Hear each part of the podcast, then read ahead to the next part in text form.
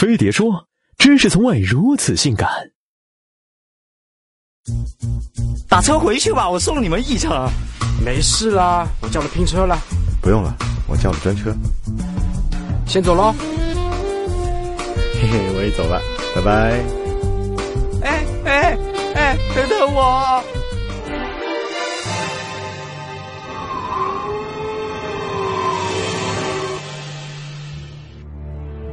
邮政不努力，顺丰就替他努力；银行不努力，支付宝就替他努力；运营商不努力，微信就替他努力。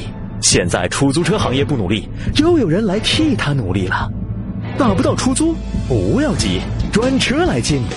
想当年，专车还只是某些特殊人群才能坐的，如今只要掏出手机点一点，很快就会有一辆宝马停在你面前。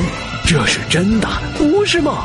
据统计，我国目前专车司机人数已经过四十万，著名打车软件 Uber 日订单近一百万。如果觉得专车贵，还可以拼车，价格比出租车便宜一半，指不定下班路上还能拼到一个意中人开着七彩玛莎拉蒂来接你。据说陌陌也要进军拼车市场了，看来他们是要打造从约车到约，呃，一条龙服务啊。随着专车越来越火，出租车司机不干了。最近，南京、济南、成都、杭州等多个城市相继爆发出租车司机大面积罢运事件，抗议专车抢了他们的饭碗。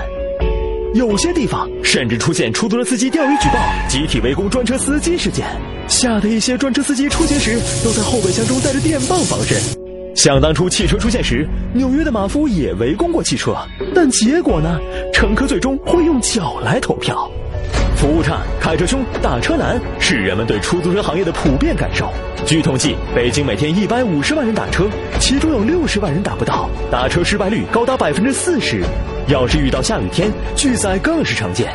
夏天，出租车司机一般不会主动开空调，降温基本靠呼呼吹进来的灰尘和尾气。相比较，专车不仅车好，活儿也好。免费送水，提供手机充电，下雨天打伞护送。司机接完客还不忘提醒一句：“满意五星好评了，亲。”面对新事物的竞争，出租车司机的愤怒可以理解。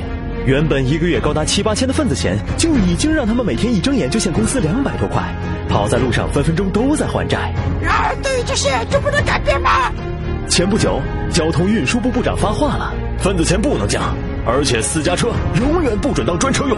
于是，一方面乘客在打专车，另一方面各地政府也在打，而且是严打。你俩什么关系？从二零一四年开始，全国至少十八个城市交管部门明确表示，私家车用作专车是非法营运，一旦查到必将重罚，通常是一到两万。我靠！不过财大气粗的打车平台也发话了，专车司机所有的罚款我们承包了。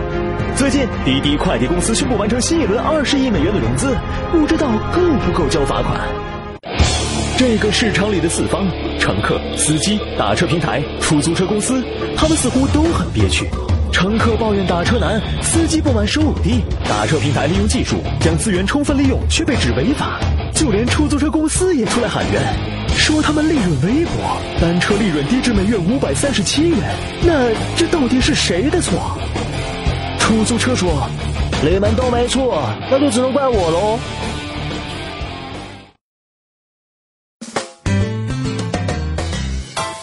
是王小姐吗？说好的宝马呢？你这个臭屌丝，老娘宁愿坐在 QQ 里哭，也不坐你的破永久。现在的年轻人怎么都这么肤浅？自行车也是车，视野好不加盖还低碳环保。来，扫描微博、微信二维码，王子敞篷专车随叫随到。对于上班的苦来说，打的不是的是寂寞，早晚都是高峰时段，找地比找对象还难，开车太费，骑车太累。挤公交地铁太悲催，出国交通处处给跪，还没上班人就憔悴，上班族破慌张，拼拼